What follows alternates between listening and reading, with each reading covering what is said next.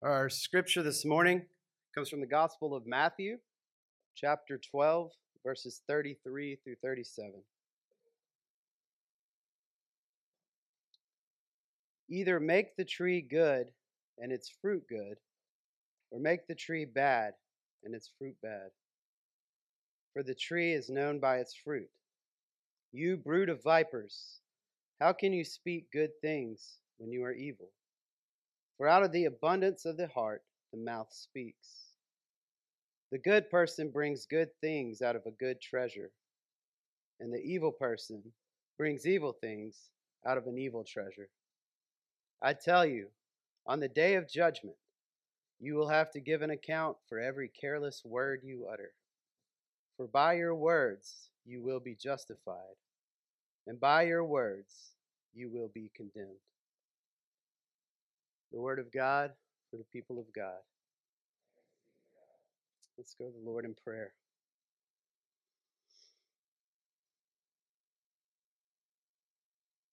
Lord,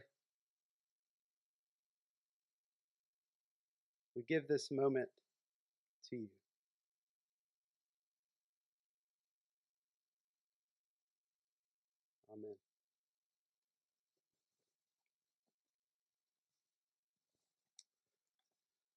So, something else that came out in the question and answer time when it was revealed that not everyone watches our videos. Um, we can track who watches our videos. and uh, I'm not naive enough to, to know that every click means a view, but uh, just thought we'd put the information out there. Um, as we conclude our series on the giving tree um, with this sermon, I would request that you would say a prayer for me. Um, difficult week, and so sometimes that makes it hard to stand up and do things like this. And so I request your prayers this morning. Um, ah, when thinking about our passage, this morning, I have always thought about fruit as the way a person lives, the actions that they take in life.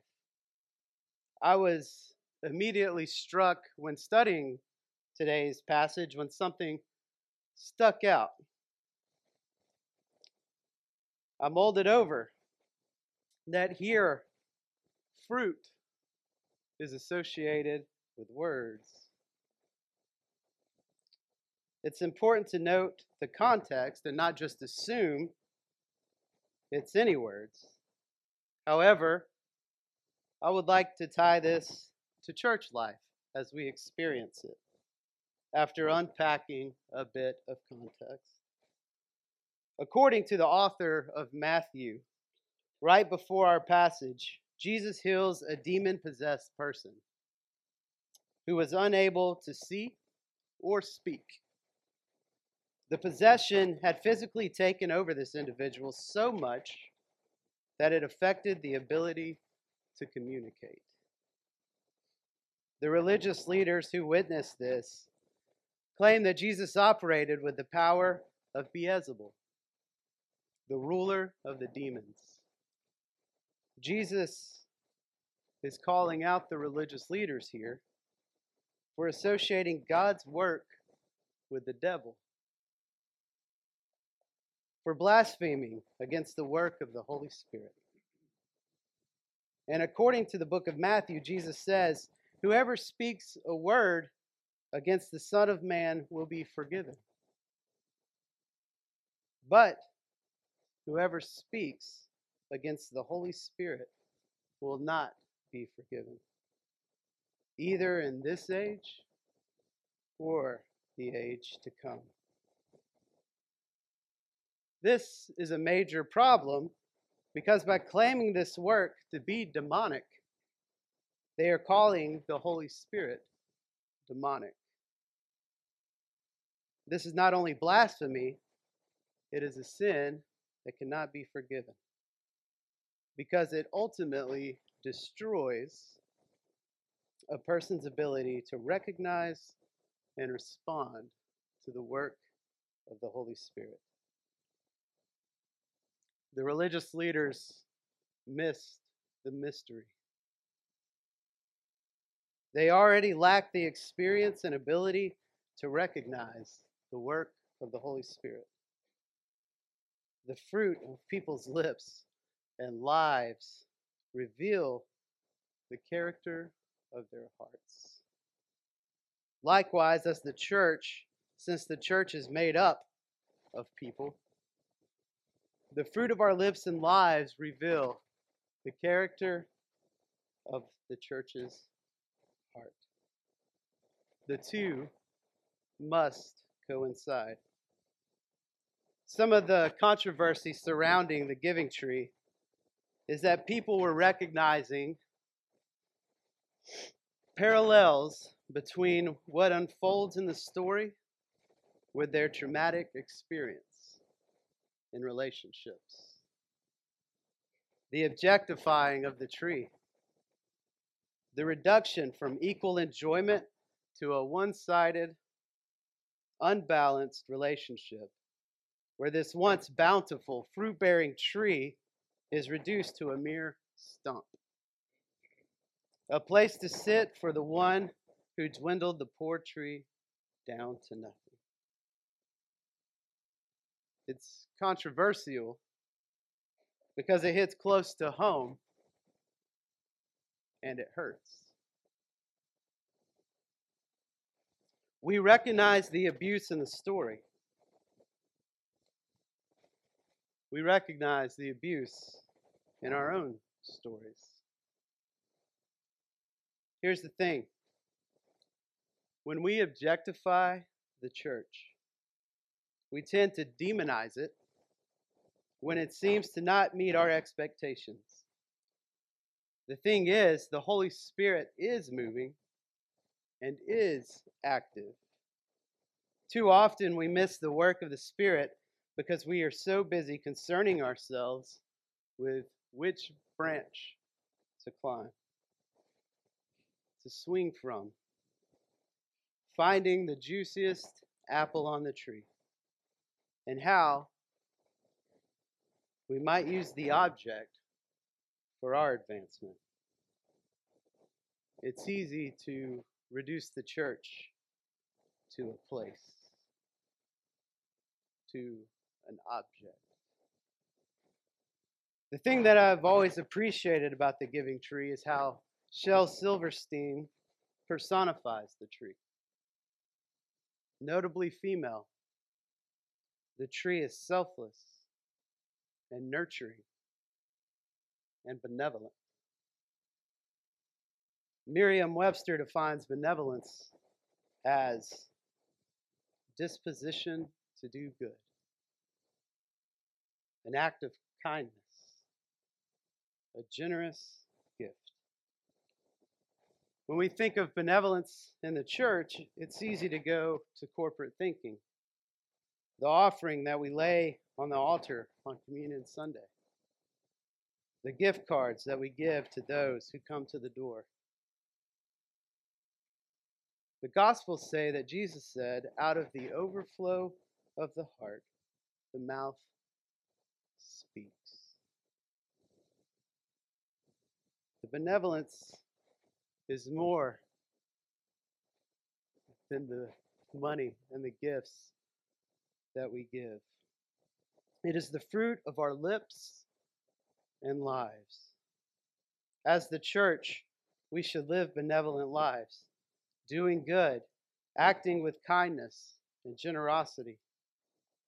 The fruit of our lips and lives reflect the character of our heart and collectively the nature of the church. In youth ministry, I had the opportunity several times to go and work in Dallas, Texas at Mission Arlington. And I've probably told this story before, and if I have, I think it is worth repeating. Um, so I took a group from rural Georgia to the Metroplex and we were serving, delivering furniture with this mission. And I had the privilege of driving a box truck with two of our youth. And I say I had the privilege because it was the only box truck with no side view mirrors on the lot and a broken latch. And so we did the best we could on the interstate.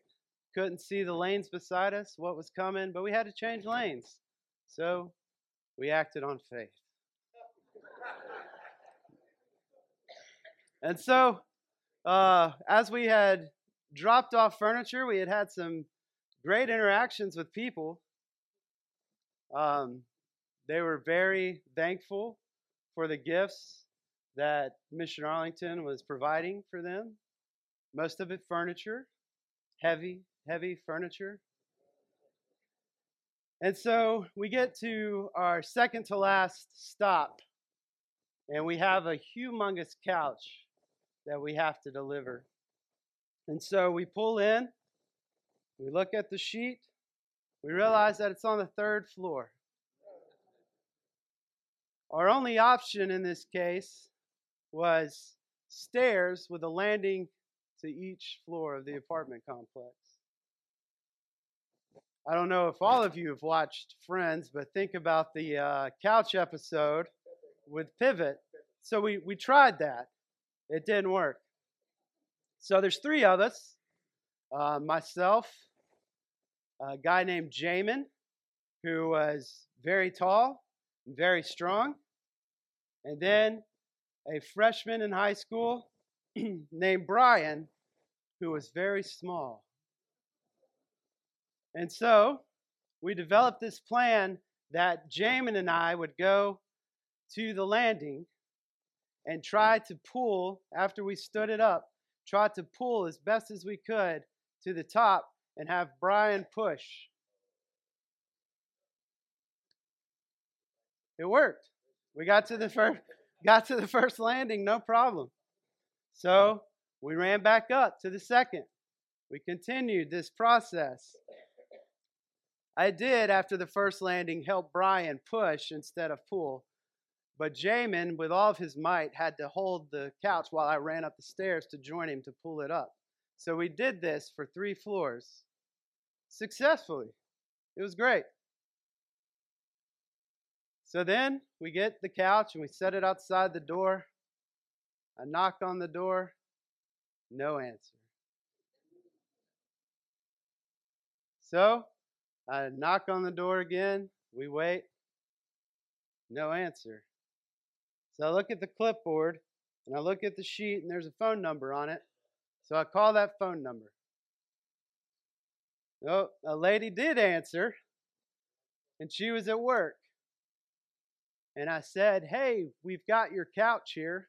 We've just brought it to the third floor. We set it outside your door. Would you like for us to leave it for you? She says, What color is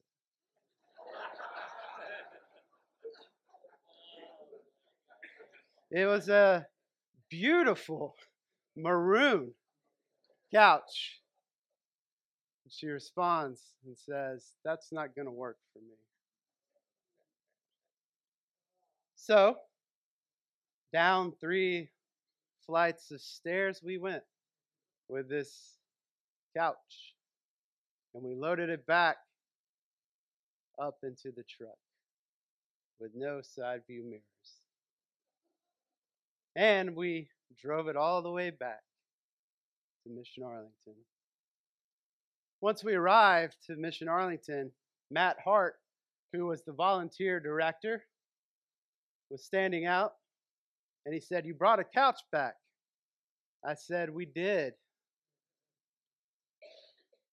Let me tell you about it. And so I told him all about bringing it up three flights of stairs. I told him about knocking and no answer. And then I told him about calling this lady. And before I could get to what she said, he said, Let me stop you right there. I don't need to hear what's next. Because if I do, I will lose sight of the mission.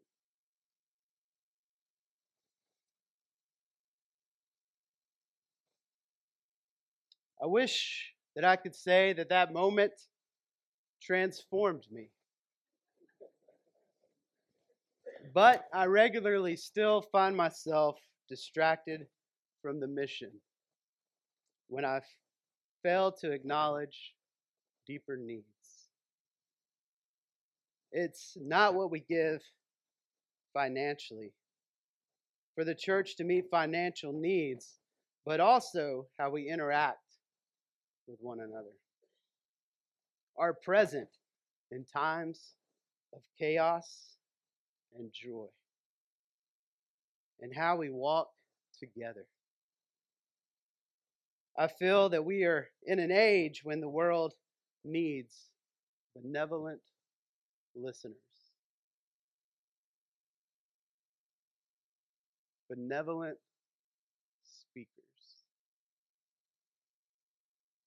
Benevolence is about how we respond to one another's burdens and pain. It is an openness to dive into the depths and beyond the surface. The surface consists of shallow things. And our focus on our individual benefit. We can easily do just that and be happy. But the church suffers much like the tree in the story. Last week, we looked at some of the staggering statistics facing the future of the church. We talked about the hope that we have for the future as long as we know the risks that we face and do something. We have a responsibility to future generations to be benevolent with our time, our talents, our resources, to build authentic relationships and open and safe places to share doubts and questions, to break bread together, and to be about the work of Christ's church in all that we do. As we unpacked how we might be unbalanced in the church last week, we talked about how easy it is to fall into routine that centers around us and our comfort. One thing that the boy misses in the story is that the tree wants his presence. The boy enjoys the gifts he receives from the tree and stops coming for a time when those gifts are no longer readily available. There is always an ongoing need in the church for adults to volunteer with the children and youth. One common thing that always comes up when seeking volunteers is this common phrase I've already done my time. It's someone else's Or they don't want someone my age in there. A few weeks back, we talked about a plentiful harvest and a shortage of workers. Last week, we talked about our mission to make disciples of all people. There is no question that this church loves the next generation. When I think of last week's statistics, that 40 million youth today will have left the church by the year 2050. And the research done by the Fuller Youth Institute that the thing that keeps young adults plugged in is authentic relationships where questions and doubts are shared. It is clear that we have a balance. We have to have a balance of benevolent words and benevolent action. Shel Silverstein wrote The boy loved the tree very much, and the tree was happy. But time went by, And the boy grew older, and the tree was often alone. The future of the tree goes beyond church programming and is steeped in deep relationships. We are accountable when our words and our actions are unbalanced. And the world takes notice when this occurs. John Wesley's commentary on today's passage says this Either make the tree good and its fruit good, or make the tree corrupt and its fruit corrupt. For if the fruit is good, so is the tree. If the fruit is evil, so is the tree. For the tree is known by its fruit. As if he had said, Ye may therefore know me by my fruits, by my converting sinners to God. You may know that God hath sent me. You may perhaps think God does not so much regard your words, but I say to you, that not for blasphemous and profane words only, but for every idle word which men shall speak. For want of seriousness or caution, for every discourse which is not conducive to the glory of God. Often it is our words that break the rule to do no harm, whether intentional or not misunderstood, taken out of context, and unexplained. In Matthew 5, as part of what is known as the Sermon on the Mount, Matthew says that Jesus said, Let your yes be yes, and your no be no. Yes is a word with a lot of weight and a lot of responsibility. As we enter the Advent season next week.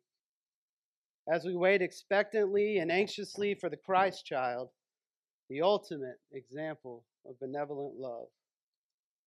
May we be attuned to the voice of the Spirit and how we are called and empowered to kingdom work, that all may know the Prince of Peace.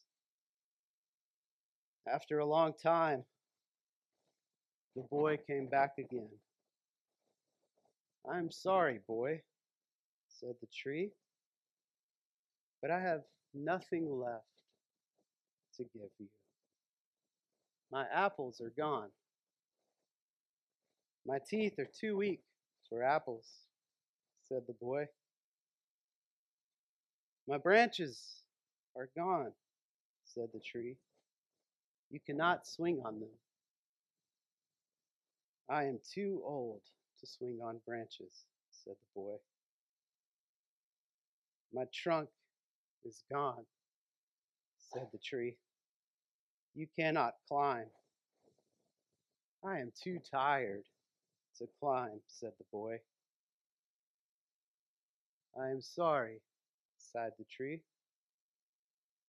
I wish that I could give you something, but I have nothing left. I am just an old stump. I am sorry. I don't need very much now, said the boy. Just a quiet place to sit and rest. I am very tired. Well, said the tree, straightening herself up as much as she could. Well, an old stump is good for sitting and resting. Come, boy, sit down. Sit down and rest. And the boy did. And the tree was happy.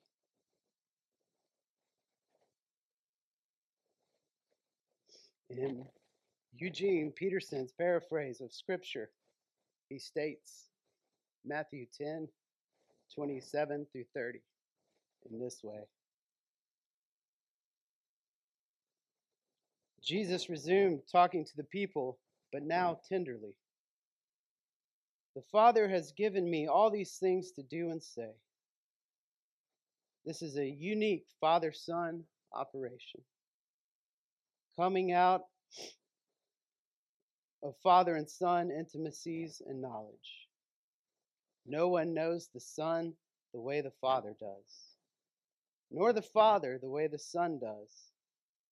But I'm not keeping it to myself. I'm ready to go over it line by line with anyone willing to listen. Are you tired? Worn out?